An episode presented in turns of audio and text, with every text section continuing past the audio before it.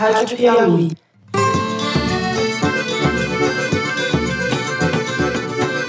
Olá, está começando mais um Foro de Teresina, o podcast de política da revista Piauí. Gostaria que diminuísse, logicamente, os focos de incêndio, gostaria, mas o que está acontecendo esse ano está abaixo da média dos últimos anos e está sendo potencializado com a grande mídia nacional. E eu, Fernando de Barros e Silva, diretor de redação da revista, converso aqui no estúdio com a repórter Malu Gaspar. Fala, Malu. Oi, gente.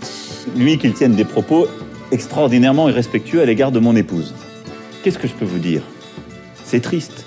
Mais c'est triste d'abord pour lui et pour les Brésiliens. E com o editor do site, José Roberto de Toledo. Opa, Toledo. Opa! Opa. Como se diz opa em francês? Opa. Opa! Opa, Opa? Opa. Opa! Tenho absoluta confiança no juízo que o presidente vai realizar oportunamente sobre esse projeto de lei. Nessa semana, a gente dedica os dois primeiros blocos à Amazônia. No primeiro bloco, a gente fala da tragédia em curso e como o avanço das queimadas compromete a floresta. No segundo bloco, nós vamos tratar da questão política, da repercussão internacional dessa crise, do embate do presidente Jair Bolsonaro com o presidente francês Emmanuel Macron. Por fim, no terceiro bloco, o assunto de certa forma continua sendo queimada, não é, Toledo? Nós vamos falar da situação do ministro da Justiça, Sérgio Moro. É isso, vem com a gente.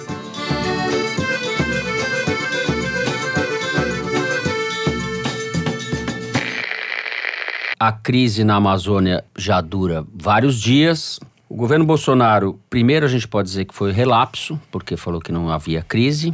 Num segundo momento foi inconsequente, porque o presidente atribuiu as queimadas às ONGs.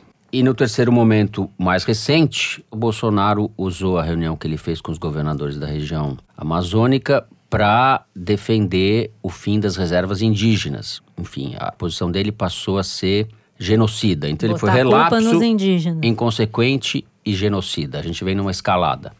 Toledo, você que está estudando aí a evolução da tragédia ambiental propriamente, por onde que a gente vai começar? Bom, vamos começar pelo incêndio, mas para falar do incêndio, a gente tem que falar da causa do incêndio, né? Então, 2019 está sendo o pior ano já registrado pelos dados da NASA, que são os mesmos que são usados pelo INPE. Quem produz os dados são os equipamentos da NASA instalados em duas séries de satélites que orbitam em torno da Terra e que têm equipamentos que medem tanto a ocorrência de incêndios, e a partir deles você faz a contagem de quantos incêndios houve, quanto medem a intensidade desses incêndios pela radiação infravermelha que eles emitem. Os dados da NASA, que são idênticos aos do INPE, que chegaram exatamente à mesma conclusão, ou seja, não tem motivo para ficar terceirizando essa análise, é que 2019, considerado o conjunto da região amazônica, está sendo o pior ano já registrado, tanto em quantidade de incêndios quanto em intensidade e extensão e duração desses incêndios. Ou seja, são os incêndios mais frequentes, com maior força, com maior extensão, ou seja, área atingida e maior duração. Demoram mais tempo para serem extinguidos. Por que, que isso é importante? Obviamente pelos impactos que a gente já viu, porque em Londrina o sol um dia foi ocultado pela fumaça, em São Paulo choveu água preta, porque veio da fuligem, que veio da fumaça, que vem não só da região norte do Brasil, mas também da Bolívia e do Paraguai. É uma região que tem queimadas nessa época do ano? Sim, é. Só que os dados históricos estão mostrando claramente que esse ano é muito pior do que os anos anteriores. Não é em todo lugar que é pior. Em alguns lugares, como Mato Grosso, não está tão grave, mas em estados como o Amazonas, por exemplo, nunca se viu nada parecido. Agora, a queimada numa floresta tropical, que é por definição úmida, é sempre induzida por ação humana. Nunca é uma coisa natural, certo? É Uma coisa espontânea. Essa é a grande diferença. Como em outras vegetações, você tem mais secas. No Cerrado, Apesar do Ricardo Salles querer dizer que a culpa é da seca, né? O Ricardo Salles não entende nada do que ele fala, para variar, né? No Cerrado é comum você ter fogo propiciado por, por exemplo, um raio, né? Que vai lá, pega uma árvore seca. No Cerrado a gente sabe, né? Em Brasília, por exemplo, passa três, quatro, cinco meses sem chover. E quando tem a primeira chuva, as pessoas saem na rua comemorando. Na Amazônia não acontece isso. A a floresta é úmida e não existe fogo que não seja provocado pelo ser humano. E está mais do que comprovado por todos os estudos de todos os principais especialistas que o fogo está diretamente associado, tem uma correlação e uma causalidade comprovada entre o aumento do desflorestamento, ou seja, da erradicação da floresta, com as queimadas. Por vários motivos, mas o principal é que quando você faz a derrubada da floresta, aquele material cai, fica no chão, seca e vira combustível para as queimadas. E depois, quem faz a derrubada, em geral, usa o fogo para terminar de limpar a área. Então, uma coisa está diretamente associada à outra. O governo Bolsonaro, ao fazer um discurso desde a campanha, mas principalmente após a posse, estimulando a devastação da floresta, obviamente contribuiu para que a derrubada da floresta aumentasse durante o governo Bolsonaro, como também já está comprovado, e o que a gente está assistindo agora é uma decorrência natural disso. Quando você olha o mapa das queimadas, e as imagens de satélite são muito detalhadas nesse caso, você vê que elas acontecem ao longo de estradas, Uhum. ao longo de áreas de ocupação humana e tem enormes áreas sem pontos de queimada. Quais são essas áreas? São justamente as reservas florestais preservadas, porque são, na grande maioria, áreas indígenas. Então, o Bolsonaro, nesse discurso, nessa Aquelas- live que ele fez com os governadores, que chamou os governadores para serem, na verdade, coadjuvantes da sua live, nessa semana, na qual ele defendeu que a demarcação de terra indígena foi uma irresponsabilidade, Disse que é uma ocupação pouco racional, culpou os governos passados que impediram o desenvolvimento desses estados e pregou a extinção das reservas indígenas. O né? Bolsonaro é tão ignorante que ele desconhece que o principal articulador disso na Constituinte foi um ex-ministro da ditadura militar, o senador Jarbas Passarinho. Acabou de sair um livro da Manuela Carneiro da Cunha, que virou reportagem do repórter João Felete, da BBC Brasil, mostrando que, durante a Constituinte, havia uma preocupação muito grande da Igreja Católica que se fossem preservadas as áreas naturais onde vivem os indígenas, que eles tivessem proteção, para evitar que houvesse uma ocupação dessas áreas, principalmente pelas empresas de mineração e do garimpo. E o instrumento para transformar isso em texto legal, ou seja, para ser incluído na Constituinte, foi o senador Jarbas Passarinho, que é da região, nascido no Acre, em Chapuri, e foi senador pelo Pará durante a Constituinte. Foi ministro da Educação durante a ditadura. Então, resumindo, o que, que aconteceu? O Jarbas Passarinho ah, perdeu a mulher naquela época e quem celebrou a missa, os funerais dela, foi um bispo da região amazônica que usou essa relação pessoal que desenvolveu com o Jarbas Passarinho para fazer o pedido de que ele ajudasse a regulamentar as terras indígenas na Constituinte. E foi o que aconteceu. E hoje a gente só tem essas áreas preservadas graças justamente à extensão de terras indígenas na Amazônia. Se não houvesse terras indígenas do tamanho que há, a gente teria uma situação muito pior. Lembrando que as terras indígenas são da União. estaria Né? Ele não é uma terra que alguém deu para o índio, é a terra da União que os índios ocupam por. Era uma por terra ordem. que era dos índios, a União ocupou Sim, e agora cedeu é- para é, eles. Cedeu para eles como uma política pública. Sim. Não é uma coisa assim, veio alguém e os índios tomaram nós. Não, não, peraí. E, e não é foi uma coisa- decisão de um governo, foi uma decisão da Constituinte, dizer, Sim, do Colégio e que de fez Representantes. parte de uma discussão entre os militares como forma de garantir justamente o que eles estão dizendo, que estão querendo afetar aí, que é a soberania do Brasil sobre o seu território, né? Sem Quer dúvida. dizer, de repente, o que era a solução virou problema e o Bolsonaro jogando areia O no Bolsonaro, nosso ele olho, faz de sempre. conta que ele vem da tradição militar, mas ele não tem nada não a ver tem com a tradição histórico, militar. Ele né? tem Nem a ver com a tradição policial e parapolicial. A tradição militar não tem absolutamente nenhuma relação, a não ser num pior dela. na- Sim. Eu queria chamar tortura. atenção para um fato que aconteceu aí nesse processo das queimadas, que eu acho que é muito revelador sobre como o governo Bolsonaro vê a questão ambiental no Brasil, que é o Dia do Fogo. A gente sabe que no dia 10 de agosto, matérias até do site do Globo Rural e outras matérias que vieram depois mostraram que havia uma articulação numa cidade que hoje é um, um dos focos principais das queimadas, que é Novo Progresso, no interiorzão do Pará, para promover queimadas ao longo da BR-163, como forma de mostrar que eles querem trabalhar, entre aspas, né? Essas queimadas foram organizadas por grupos de WhatsApp, fui conferir no, nos dados do TSE, Novo Progresso teve no segundo turno 78% dos votos para o Bolsonaro, uma cidade bolsonarista. Só a NGO lá, só. Só a NG, né? A gente vê só que só tinha só a. NG lá em Novo Progresso. É, Novo Progresso, Altamira, eu dei uma olhada nas cidades dessa região. A cidade que menos teve voto ali foi 60% para o Bolsonaro no segundo turno. Então, é uma região bolsonarista que provavelmente votou nele confiando nesse discurso antiambientalista dele e promoveu esse Dia do Fogo, vários focos de queimada ao longo da rodovia no dia 10 de agosto, por conta do apoio que o Bolsonaro dá a esse tipo de discurso. Isso foi dito antes do fogo, né? Foi Sim, anunciado antes. Fala, é. vamos queimar. Mas é aí que eu queria chegar. Você tem E grupos governo? de WhatsApp que é o instrumento bolsonarista por excelência de comunicação. Diário Uma oficial. cidade bolsonarista fazendo queimados. Você teve um aviso do Ministério Público três dias antes de que isso ia acontecer. E o chamado grupo de elite, tropa de elite do Ibama, não foi acionado, não há o que dizer a respeito disso, mesmo sendo 13 caras, esses 13 caras não foram acionados para combater a queimada. Então é o seguinte, há uma responsabilidade do governo federal sobre isso. Eu me pergunto onde é que estava o general Heleno, ele devia estar fiscalizando tweet de jornalista, ao invés de estar fiscalizando... Tava abrindo a conta dele no Porque Twitter. isso estava abrindo a conta dele no Twitter. Isso é papel de inteligência. Se eles estão tão preocupados com a soberania nacional e com questões que possam afetar a soberania nacional, eles deveriam estar monitorando isso, como quem monitora qualquer ameaça Malu, ao território nacional. Como é que a gente vai acreditar na inteligência do general Heleno, já que ele é o chefe da inteligência? Porque É. ele confundiu essa semana e publicou no Twitter uma sátira do jornalista Renato Terra, publicado na Folha de São Paulo, que é uma Como coluna de humor, real, né? como se fosse uma Não reportagem. distinguir o É, humor de- botou palavras na minha boca, senhor general, é piada. Ele levou Pois piada é. a sério. E não tinha ninguém, nem o general chefe da Heleno. inteligência. Exato. Aí dessa constatação decorre a próxima.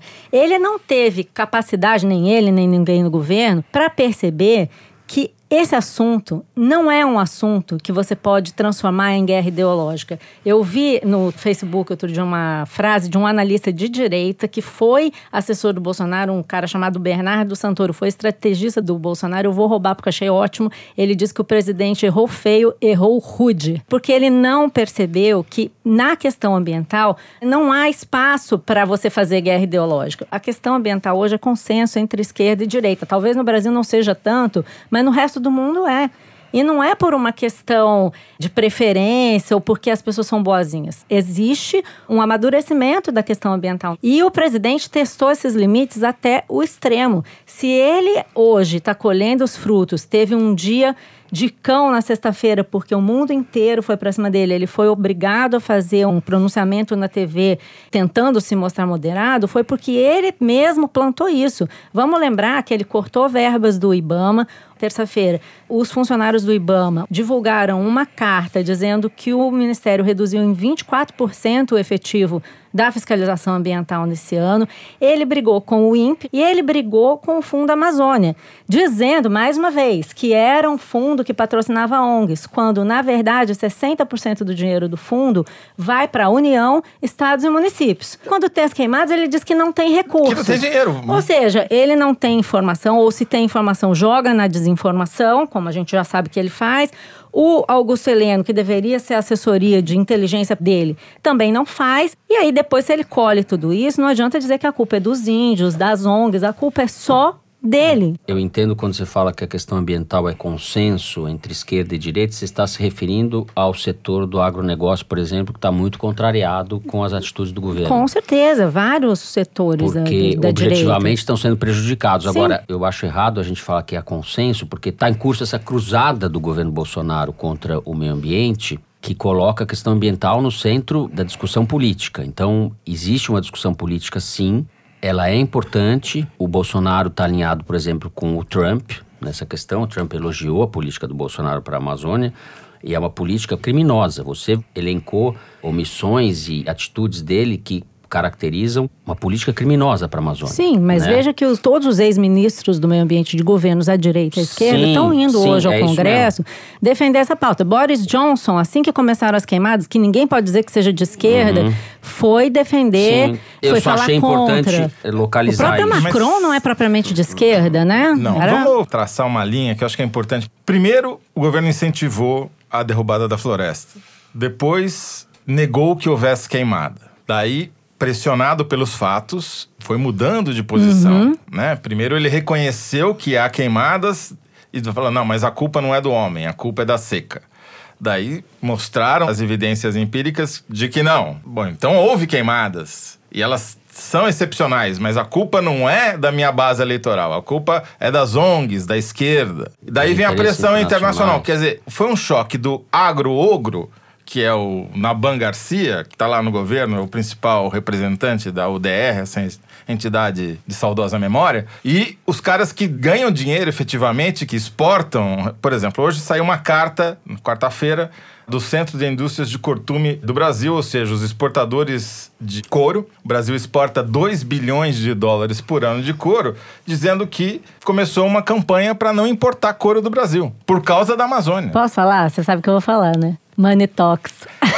Bullshit walks. Concordo com você, ninguém está sendo bonzinho. Existe uma demanda nesses mercados consumidores por produtos Mas sustentáveis. que talvez seja o primeiro caso em que o governo foi trocando de discurso de um dia para o outro, ele foi trocando, trocou três ou quatro vezes de discurso e foi obrigado a mudar a sua política. Sim, não encontrou Sim. guarida em, em setores que E tradicionalmente deixou a o sua militância perdida, porque Exato. os caras ficaram vendidos. Ah, mas não tinha queimada, agora tem queimada. A mas única a culpa coisa era que sobrou ONGs. foi falar que a Brigitte Macron é feia. E quando o Bolsonaro não sabe o que fazer, ou seja, sempre, ele chama o exército. E eu quero registrar aqui o que disse o correspondente da BBC inglesa em Porto Velho esses dias. Abre aspas.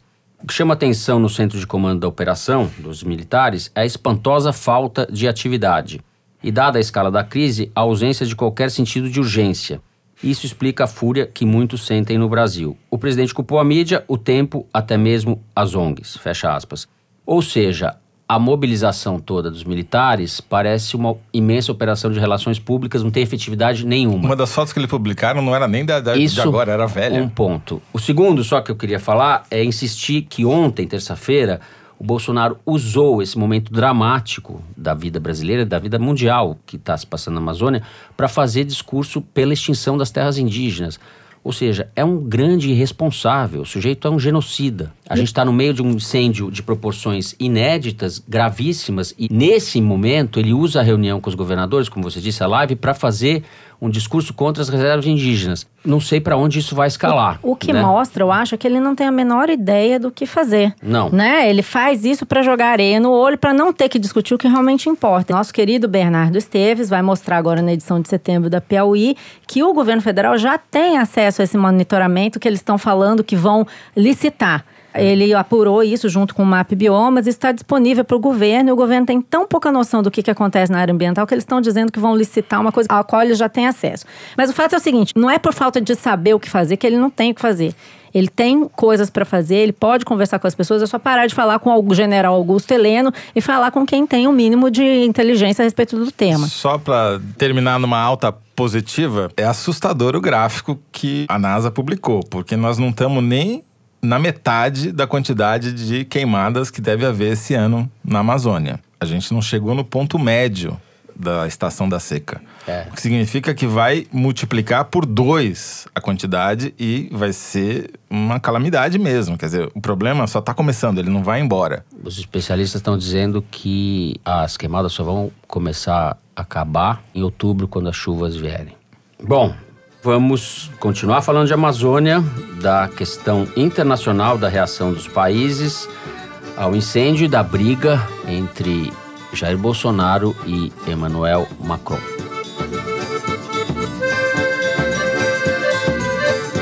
Bom, a repercussão internacional do incêndio na Amazônia foi imensa, não só de governos, mas de entidades, pessoas, as chamadas celebridades, como se diz esse nome horroroso. Mas dentre todas elas, Malu, eu vou destacar, evidentemente, a briga do Bolsonaro com o Macron. O governo francês disse em nota que, diante da atitude do Brasil nas últimas semanas, o presidente Emmanuel Macron só podia constatar que Jair Bolsonaro havia mentido para ele, Macron, na cúpula do G20 em Osaka, no Japão. E disse o Macron que o acordo da União Europeia com o Mercosul não deveria ser ratificado em função do descumprimento das normas da questão ambiental por parte do governo brasileiro. A partir daí, como costuma acontecer quase inevitavelmente quando se trata de Jair Bolsonaro, a coisa descambou para baixaria. O deputado, provável embaixador do Brasil nos Estados Unidos, Eduardo Bolsonaro, chamou o Emmanuel Macron de idiota. O Bolsonaro ridicularizou, pegando carona num, num seguidor dele do Twitter, do Facebook, alguma dessas coisas daí. A mulher do Macron, e como não poderia deixar de ser, o ministro da Educação, que é um sujeito infame, aquele Weintraub, chamou o Macron de cretino. E daí vai. Parece claro que o Macron errou a mão quando sugeriu que a Amazônia deveria ser gerida não só pelo Brasil, etc. Mas o governo brasileiro errou mais ainda. Concorda ou não? Sim, acho que é importante a gente contextualizar o momento político que o Macron vive na França, né? certo. né? Ele está num momento difícil, ele está muito enfraquecido politicamente, patinando ali na condução do governo, não está conseguindo fazer o desemprego cair. Recentemente, até o ministro do Meio Ambiente dele foi obrigado a se demitir porque foi flagrado comendo lagosta numa recepção super chique, pegando dinheiro para reforma de apartamento. Não tinha nada a ver com o meio ambiente, mas o ministro uhum. tinha essa padrão ostentação. Então, o Macron ele está sob pressão interna e ele sabe, ao contrário do Bolsonaro, que se existe um tema que une os franceses é a questão ambiental. Na França, não há político à direita ou à esquerda que possa fazer um discurso antiambientalista, como é o que é feito no Brasil, e não apanhar. Então ele pensou: onde é que eu posso surfar? Tem que uhum. lembrar também que é o seguinte: ele apanhou muito de um público que foi eleitor dele, que eram os fazendeiros franceses, quando fechou o acordo da União Europeia com o Mercosul. Então ele acho que ele viu nessa questão das queimadas a oportunidade de tentar reverter um pouco essa pressão interna do eleitorado dele. E aí eu acho que ele deu uma escorregada quando ele justamente propôs essas sanções ao Bolsonaro. Foi mais inteligente, me parece, a Angela Merkel, porque uhum. ela percebeu que quanto mais o G7 ou esses governos dos países desenvolvidos forem para cima do Bolsonaro numa discussão histérica, mais o Bolsonaro vai ter discurso para se defender, se enrolar na bandeira do Brasil e denunciar o imperialismo e todas essas pataquadas que ele gosta de fazer. Ela fez uma coisa diferente, que eu acho que pode vir a ser mais eficiente, que é uma pressão real, na verdade, né? Olha, vem aqui, nós vamos conversar, nós não queremos que você se isole, mas a gente tem essas regras aqui, você vai ter que cumprir, sim, senhor. Agora, não acho que essa vai ser uma tensão que vai diminuir por duas razões. Primeiro, que a França tem poder para vetar esse acordo se quiser. Então, ainda há uma acomodação para ser feita política, que o Macron não está se mostrando muito disposto a fazer, até porque ele está faturando politicamente sobre essa polêmica. E a segunda razão pela qual eu acho que esse tema não vai diminuir é que ficou muito claro com a repercussão dessa crise no mundo que para o Brasil o meio ambiente vai ser o grande tema das relações internacionais daqui para frente o Brasil não vai mais conseguir evitar, principalmente por causa desse estrago todo, tocar nessa questão. Nós vamos ter uma Assembleia Geral da ONU em setembro, em que o Bolsonaro vai ser cobrado. Eu nem sei como é que ele vai fazer, se ele vai, se ele vai fazer discurso, o que, que ele vai fazer com isso, porque uhum. ele agora está no foco da atenção internacional, sem ter nada para dizer, e mais, sob pressão dos mercados compradores dos produtos brasileiros. O Toledo citou aí o exemplo dos compradores de couro do Brasil. Eu estava conversando conversando com a Ana Toni ontem, que é do Instituto Clima e Sociedade. Eu perguntei se estava havendo mobilização de doadores internacionais. Ela disse que ela tem recebido muitas ligações de compradores perguntando se é a hora de fazer boicote. Quer dizer, está todo mundo pensando em sanções econômicas ao Brasil. Não é à toa que a ministra Tereza Cristina, da Agricultura, foi quem chamou o Bolsonaro a atenção e falou: oh, vem cá, nós não podemos brincar com esse tema dessa forma. Então, é importante que o Bolsonaro se toque que existe um novo contexto no mundo. Há uns dias foi publicada uma pesquisa que mostra que 50% dos consumidores chineses de 18 a 35 anos só compram produtos que eles saibam de onde vem, como é produzido e que sejam sustentáveis. Existe uma onda na opinião pública mundial, principalmente mais jovem, por produtos sustentáveis. Então não adianta ele ficar fazendo esse discurso, porque quanto mais ele chama para briga, mais o mundo o pressiona. E nessa briga, ele pode gritar o que ele for. Tá evidente que ele é o polo mais fraco. Né? A Tereza Cristina, a quem você se referiu, que é paradoxalmente mais ambientalista que o ministro do Meio Ambiente, por razões puramente pragmáticas, porque ela defende o agronegócio. Uhum E ela vem se tornando um polo de sensatez num governo de insensatos. Vocês notaram que vocês não mencionaram nenhuma vez o ministro das Relações Exteriores? Que não Opa! tá. É, Opa! exatamente. Até o Ah, Eduardo porque- Bolsonaro, que é o ministro de Mas- fato, a gente mencionou, né? É uma crise doméstica, né? Aquele Então, personagem do Adonina Barbosa é o Ernesto. O ministro É das Relações é. Exteriores. Eu nem sei o nome dele, porque é irrelevante, né? O Ernesto. Não, mas ele tava lá anotando naquela foto do Twitter. Lembra que o Bolsonaro botou no fim de semana que o Netanyahu tava oferecendo ajuda? E ele tava lá anotando no caderno tudo. Acho que ele tá trabalhando. O ministro das Relações Exteriores é tão insignificante que a gente nem lembra o nome dele e não precisa lembrar, porque ele não serve Não pra nada mesmo, né? Porque o que o Bolsonaro tá percebendo agora, talvez, se ele tiver algum juízo, é que nomear puxa-saco não adianta nada. Se o cara só vai concordar com você, ele não serve pra nada numa crise. Por isso que a Tereza Cristina tá ganhando relevância. Porque ela fala, escuta, presidente, tem tudo isso daí, essas bobagens o senhor acredita, mas tem esse probleminha aqui. A economia brasileira, a evolução do PIB, a coisa que mais influencia é o preço das commodities internacionais. Tem nada que impacta mais o crescimento do PIB do que isso. O que está acontecendo? A gente está sendo atacado justamente no ponto mais importante para o crescimento da economia, que é o que, no médio prazo, vai afetar a popularidade do Bolsonaro e, eventualmente, as eleições de 2022.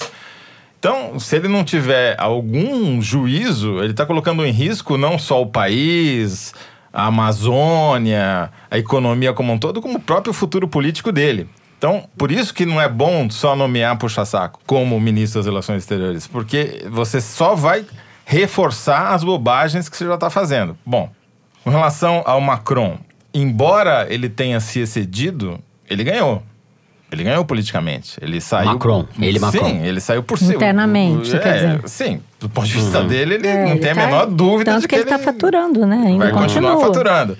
E, portanto, ele não vai mudar o discurso. E o governo Bolsonaro está completamente perdido, porque uma hora ele diz que vai aceitar o dinheiro que o G7 ofereceu, que não é grande coisa, né? 20 milhões de Mas dólares. quem diz que não 50 tem dinheiro nenhum, né? Vai falar o quê? Exatamente. Porém, uma hora diz que vai aceitar, outra hora diz que não vai mais aceitar. Não, eu aceito se ele pedir desculpas, mas pedir desculpa pelo quê? Por ter ofendido a mulher dele? Quer dizer, é, nada faz sentido.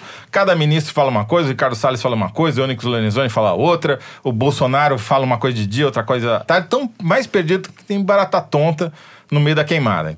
E como é que isso vai evoluir daqui pra frente? O Rodrigo Maia, que não perde nenhuma chance de botar uma cunha pra atrapalhar a vida do Bolsonaro sem que o Bolsonaro perceba, já deu um jeito de criar uma solução, já que o governo não apresenta nenhuma solução. Que foi, não, vamos pegar esse dinheiro do fundo da Lava Jato, que é o dinheiro que as empresas e os ladrões estão devolvendo para a Petrobras, e vamos destinar uma parte disso para o meio ambiente. Não vamos mexer no fundo eleitoral, né? No fundo eleitoral ele não quis mexer, não, né? Você quer, tá querendo atrapalhar ou ajudar, maluco? O Rodrigo Maia? o Rodrigo Nada, Maia, só claro. quero pentelhar. Meu objetivo é pentelhar a todos. Daí a AGU concordou no grosso com o Rodrigo Maia, mas está propondo uma nova divisão dessa grana, mas concordando que vai uma grana para a Amazônia também. Seja quanto for, é tipo 10 vezes mais do que o que o G7 está oferecendo para o governo brasileiro ajudar a combater as queimadas. Para apagar o incêndio. Exatamente. Então, dinheiro vai ter. A questão é: o antiministro do meio ambiente vai saber gastar esse dinheiro? Porque até agora ele só desmontou o esquema de fiscalização.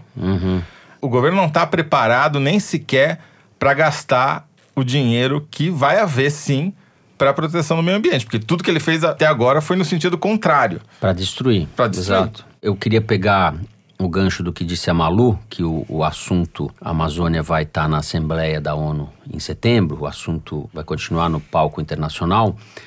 E lembrar que a gente tem em outubro o Sínodo de Roma, que é a reunião da cúpula da Igreja Católica, exatamente sobre a Amazônia. Isso já estava marcado antes dessa crise, evidentemente. Vai acontecer entre 6 e 27 de outubro e vão ouvir, além de ativistas, eh, cientistas, etc., quem vai abrir o sínodo é o Carlos Nobre, o cientista brasileiro, especialista nessa questão ambiental. O sínodo dura três semanas. Na segunda semana, a igreja interpreta os relatos que foram feitos ali, e na terceira semana, ela dedica as chamadas recomendações pastorais para a questão amazônica. Ou seja, a gente vai ter mais um capítulo de vexame do Brasil, porque o governo brasileiro vai se opor ao que a Igreja Católica vai falar, provavelmente porque vai ouvir muita gente, vai falar coisas razoáveis. E a gente não pode esquecer que na região amazônica a presença da Igreja Católica é fundamental. Basta citar a Comissão Pastoral da Terra, sem a qual a barbárie lá seria ainda maior do que já é. É isso. A gente termina assim o segundo bloco e antes do terceiro vamos ao número da semana. O Luiz Maza, nosso produtor, lê pra gente um número tirado da seção Igualdades do site da Piauí e a gente comenta. Qual o número, Luigi? 35, Fernando. 35. Então, 35 é o número de pessoas que foram mortas por semana, em média, pela Polícia do Estado do Rio de Janeiro nos sete primeiros meses desse ano. Nesse mesmo período do ano passado, 2018, a média foi de 28 pessoas por semana, ou seja, houve um crescimento significativo de lá para cá. E o ano passado, é bom lembrar, foi o ano que bateu o recorde de mortes pela polícia no Rio. Foram nove pessoas assassinadas a cada 100 mil habitantes, a maior taxa da história. Em números absolutos, em todo o ano de 2018, a polícia matou 1.534 pessoas no estado do Rio. Em 2019, só até julho, já foram 1.075 mortos. Só no primeiro semestre, a Polícia do Rio matou o dobro de pessoas que a polícia nos Estados Unidos inteiro. Tá ficando feio até para a polícia de São Paulo, que tem uma tradição de fatalidades também, que tá ficando muito atrás da polícia do Rio de Janeiro em letalidade. 2018 foi cinco vezes maior a taxa de mortos pela polícia no Rio do que em São Paulo, computada aí já a população. É, a gente falou disso semana passada, quando houve o, caso da Rio Niterói, o sequestro e a, e a morte do sequestrador. Eu até citei um artigo do Pedro Abramovay falando da estatização dos homicídios no Rio, né? Que você tinha uma diminuição, na verdade, do índice de homicídios geral, mas compensado pelas mortes da polícia que não são computadas como homicídio. Exatamente. Sendo que isso está dando crédito político para o governador. Então não tem a menor possibilidade de diminuir essa tendência. Bom, é isso. Vamos então ao terceiro bloco, falando de Sérgio Moro. Muito bem. O processo de esvaziamento, vamos chamar assim, do ministro Sérgio Moro segue a todo vapor. Nessa última segunda-feira, por exemplo, o Jair Bolsonaro disse numa das redes sociais, todo respeito a ele, a ele Sérgio Moro, mas o mesmo não esteve comigo durante a campanha. Ou seja, ele não está perdendo ocasião para dar uma cutucada, além de ter feito coisas muito concretas, como por exemplo, tem pedido que o COAF fosse para baixo da asa do Moro. Malu, a gente está diante de uma iminente saída do Moro? Essa fritura continua ou as coisas se acomodam? Tá difícil de cravar alguma coisa, mas o que eu já consegui saber de pessoas que falam com o Moro, que têm conversado com ele ultimamente, é que ele está emitindo alguns sinais na linha de se o Bolsonaro quiser, ele vai ter que me demitir. Eu não vou pedir demissão. Supostamente, uhum. esse é o cálculo que ele está fazendo agora apostando na popularidade que ele e a Lava Jato ainda tem, né? A gente viu algumas pesquisas mostrando isso na semana passada, que ele é o ministro mais popular do governo, disso não há dúvida, e ele acho que está apostando que ele ainda tem esse capital político. Eu acho que esse cálculo faz sentido, porém ele também tem data de validade, né? É preciso que o Sérgio Moro diga, afinal, ou demonstre se ele ainda continua defendendo a pauta anticorrupção ou não, porque por enquanto o que a gente está vendo dele, na mais das vezes, é silêncio diante de determinadas atitudes que vão frontalmente contra a pauta do combate à corrupção. Tem um dado que eu acho importante a gente lembrar: essa decisão do ministro Dias Toffoli de suspender colaborações de agências de inteligência financeira com investigações de corrupção e outras, o uso de informações de agências de inteligência financeira.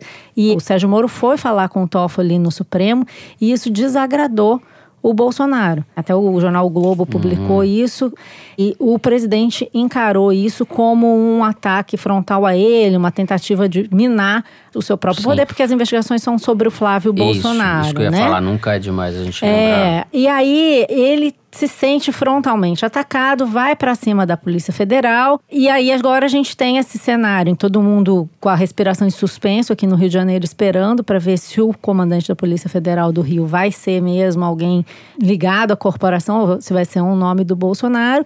E a gente tem um outro componente que surgiu a partir do fim de semana, que é o comportamento do público mais lava-jato aí, mais ligado a lava-jato, contra setores do bolsonarismo, né? Houve algumas manifestações pequenas pelo Brasil, mas que fizeram um certo barulho, em que bolsonaristas como a deputada Carla Zambelli, ligada ao governo, foram vaiados, foram hostilizados por manifestantes que consideram que o presidente Bolsonaro está promovendo um ataque contra a investigação esses bolsonaristas raiz, mais Olavo de Carvalho, que promoveram um teste. Eu estou chamando de teste porque eu acho que foi uma maneira de testar a reação dos internautas nas redes sociais quando eles atacaram o Deltan Dallagnol. Saíram dizendo que o Deltan era do PSOL. Teve gente que até me mandou mensagem em listas de bolsonaristas dizendo que o Deltan era ligado à CUT, para ver como a coisa repercutia. Eu acho que eles estão testando as águas para ver qual o efeito político que pode ter uma eventual demissão do Moro, enquanto o Moro também está testando os limites do presidente para ver se o presidente vai ter coragem de demiti-lo e se isso vai reverter favoravelmente a ele. Haverá alguns momentos importantes para a gente ver como é que isso vai se desenvolver nos próximos dias. O primeiro, os vetos que o Bolsonaro vai fazer ao projeto uhum. de abuso de autoridade. Já se espera que os vetos sejam tímidos, é o que se diz na Câmara, né? Vetos só relacionados à ação policial no dia a dia, como o uso de algemas ou foto de prisioneiros e tal, que o Bolsonaro não iria mexer com os pontos que dizem respeito à ação de juízes e procuradores. A gente vai ter a escolha do Procurador-Geral da República e a gente tem agora essa questão das decisões do STF sobre a Lava Jato. Estamos esperando para ver se o ministro Sérgio Moro vai se manifestar ou não e o que, que o presidente Bolsonaro vai achar disso. No momento, eu acho que está cada um com a arma no coldre mirando nos movimentos do outro para ver como é que vai agir. Esperamos que isso seja uma metáfora. não sei, mano. É. Mas o fato é que o Sérgio Moro resolveu dar esse truco aí. Só tem que ver que horas vai ser o, o lance final da jogada dele, porque ele pode se dar muito mal, né? O Moro tá frito em farinato. Hum, farinato. Por quê? Ele não tem o que fazer. O Bolsonaro tá fazendo a, a tática Capitão Nascimento, pede para sair e ele só põe o rabo mais entre as pernas. A reação dele é tão tímida que dá a medida da sua falta de poder, da sua impotência. Ele vai lá e faz uma visita à Polícia Federal no Rio de Janeiro, como que tentando simbolizar que está apoiando ninguém nem percebeu. Se uhum. alguém não tivesse feito uma nota plantada na imprensa, ninguém nem teria percebido que foi um, um gesto de rebelião. Por que, que ele não tem alternativa? Se ele pedir para sair ou se o Bolsonaro demiti-lo, o que eu não acredito, porque eu acho que o Bolsonaro, a tática justamente é sangrar o Moro para ele se desgastando e perdendo capital político o máximo que o Bolsonaro conseguir fazer.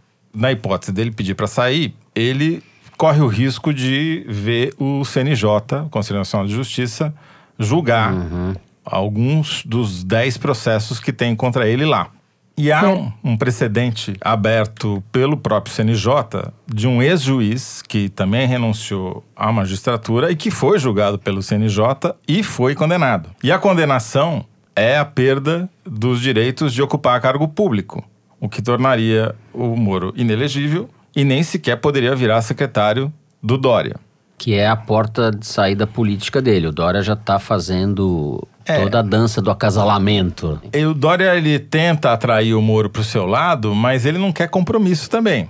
Porque o Moro, além do desgaste político, da perda de poder, da impotência, ninguém mais nem sequer fala do plano de segurança dele. Uhum. Ele sofreu uma derrota gravíssima essa semana, quando a segunda turma do Supremo Tribunal Federal anulou pela primeira vez uhum. uma condenação do Moro, no caso do ex-presidente da Petrobras, do Bendini, com um argumento muito interessante para os réus da Lava Jato, porque, segundo os próprios procuradores, essa decisão tem o poder de se estender a todos eles. Qual foi o argumento dos advogados do Bendini? O Moro considerou que todos os réus, delatores ou não, eram iguais e, portanto, deu o mesmo prazo para as uhum. considerações finais, que é a última coisa que tem no processo, para todos eles.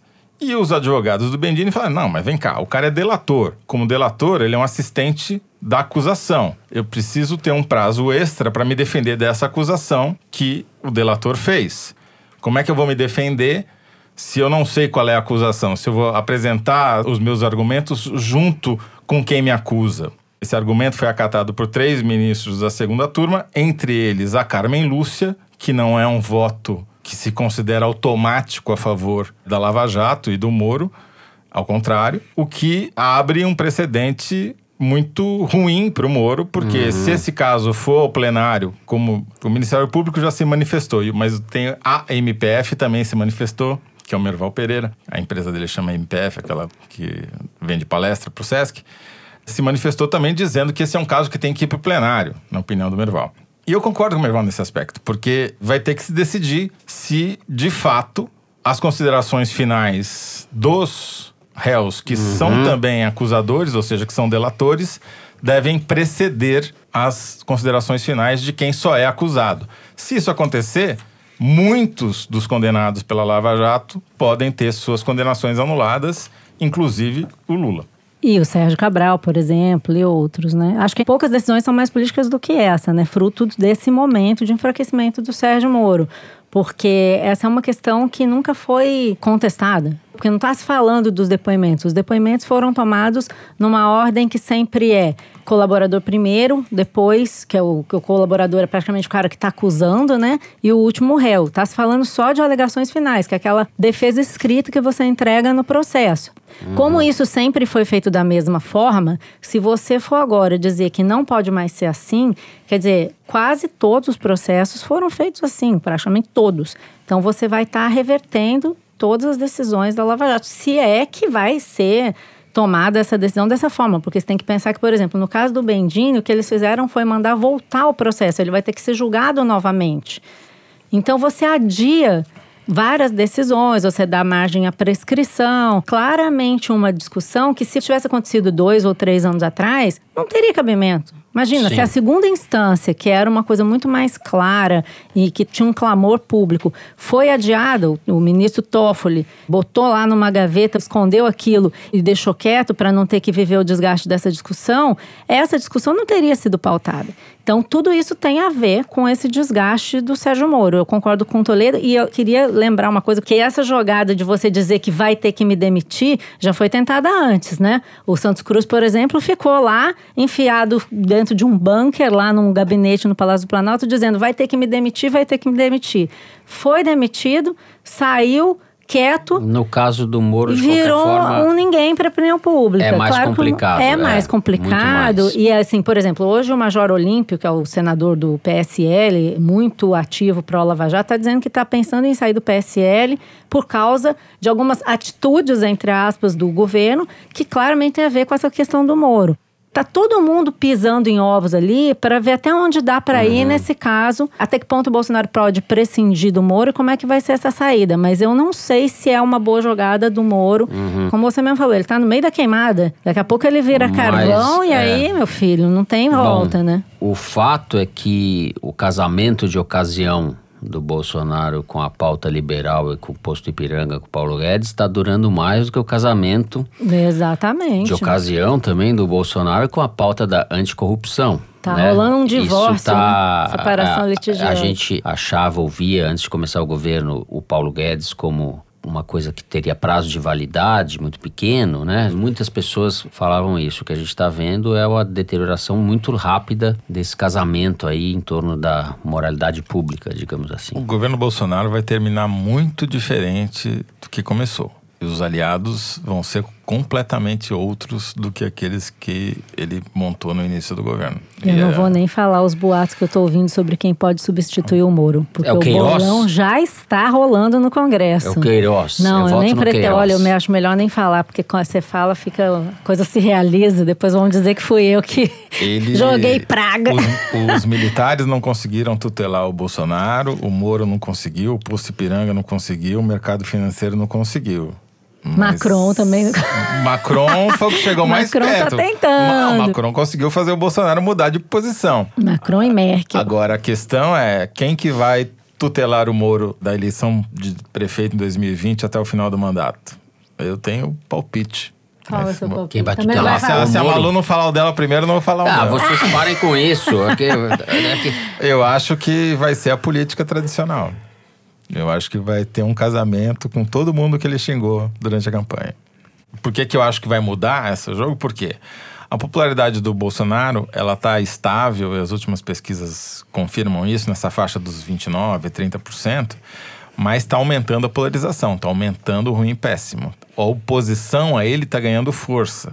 E a gente vê também pela análise de sentimento do Twitter que a Arquimedes faz pra gente, que ele tenta por exemplo, com essas mobilizações do final de semana, com o pronunciamento que ele fez em rede de televisão, tenta recuperar, mas não está conseguindo. No pronunciamento, ele conseguiu ouvir paneladas pela primeira vez. Panelaço, primeira Panelaço vez. pela primeira vez. Até em bairros de classe média alta de São Paulo e Rio.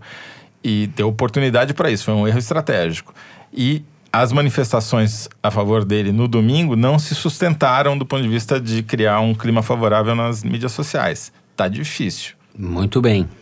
Com isso, nós encerramos o terceiro bloco do programa e chegamos ao momento da Malu, momento Kinder Nada, Ovo. gente, que isso? É, a culpa é da produção que só faz as coisas erradas aqui. Vamos lá, solta aí o nosso Kinder Ovo. Ah, minha gente, quantas vezes eu vou ter que entrar na minha rede social para ter que dizer certas Rogério coisas que Bolsonaro. não precisavam ser Não? ditas, né? Eu acabei de fazer um post pedindo perdão para o presidente Macron sobre o comentário infeliz que o nosso presidente fez sobre a mulher dele e que as pessoas estão vindo na minha rede social dizer para mim que eu sou biscoiteira. Olha, na minha rede social mando eu. E eu tô de férias. Tô com um tempo incrível para bloquear quem vier falar besteira.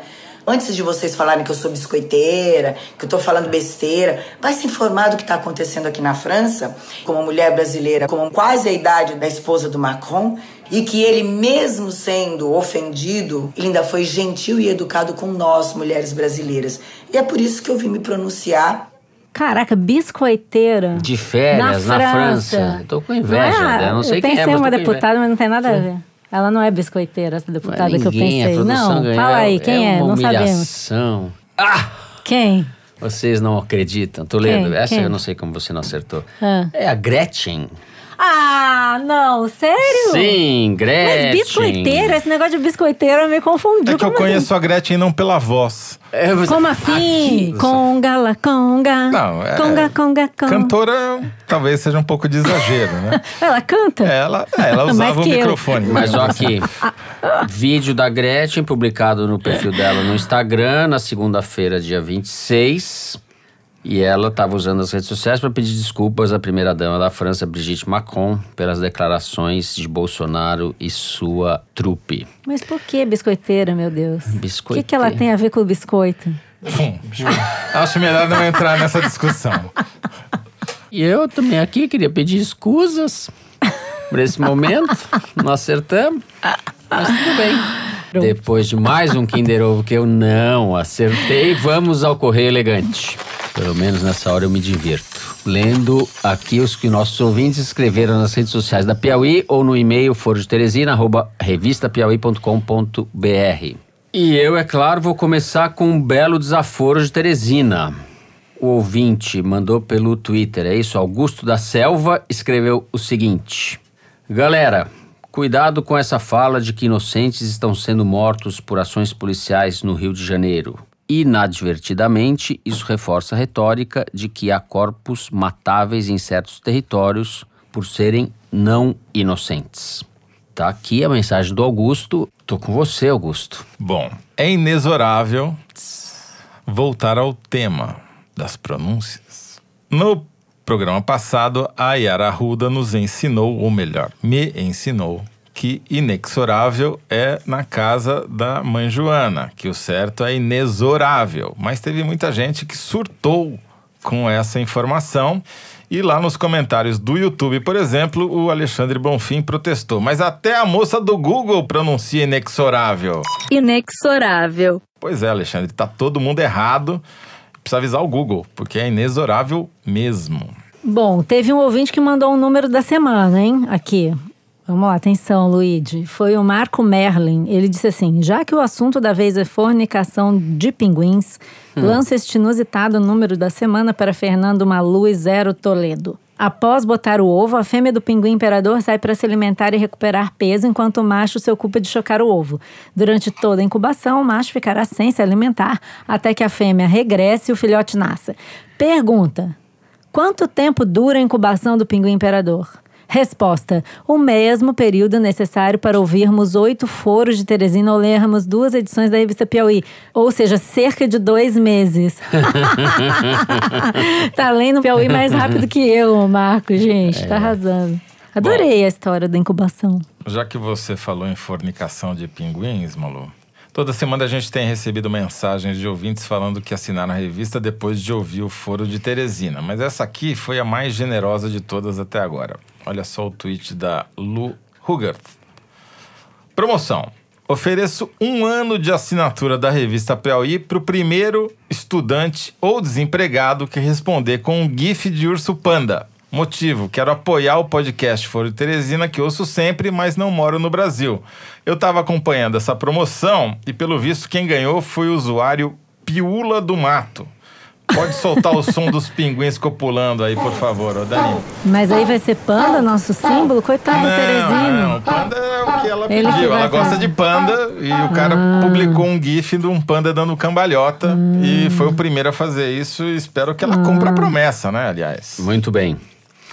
Antes de terminar a sessão aqui, eu quero ler a mensagem inusitada que foi enviada pela Carla Carol. Ouvindo o Foro de Teresina da revista Piauí, enquanto limpo a capela Santa Edviges, padroeira dos pobres e endividados. Ela só não falou pra gente onde fica a capela Santa Edviges, porque a gente, a produção apurou aqui que tem capela Santa Edviges. Tá todo canto. No Rio, em Belo Horizonte, em Recife, Onde mais, Dani? Endividado é que não falta, tem que ter capela de Santa Edvige para todo canto. Né? É, pobres e endividados. Vamos fazer uma aqui, no, do Tamo, lado do estúdio. Tamo junto, Carla Carol. Com isso, o programa dessa semana fica por aqui. O Foro de Teresina é uma produção da Rádio Novelo para a revista Piauí. A nossa diretora é a Paula Scarpim. Os nossos produtores são o Luiz Maza, a Mari Faria e a Ana Carolina Santos. A Júlia Sena grava o vídeo do Foro Privilegiado, o teaser que a gente publica toda semana no YouTube e nas redes sociais da Piauí. A edição do programa é da Mari Romano e da Luísa Silvestrini. O João Jabassi faz a finalização e a mixagem do foro, além de ser o intérprete da nossa melodia tema, composta por Vânia Salles e Beto Boreno. A responsável pela nossa coordenação digital é a Kelly Moraes. O Foro de Teresina é gravado no estúdio Rastro, em Ipanema, com o Dani Di. Eu, Fernando de Barros e Silva, agradeço mais uma vez a companhia de Malu Gaspar. Tchau, tchau, gente. Au revoir.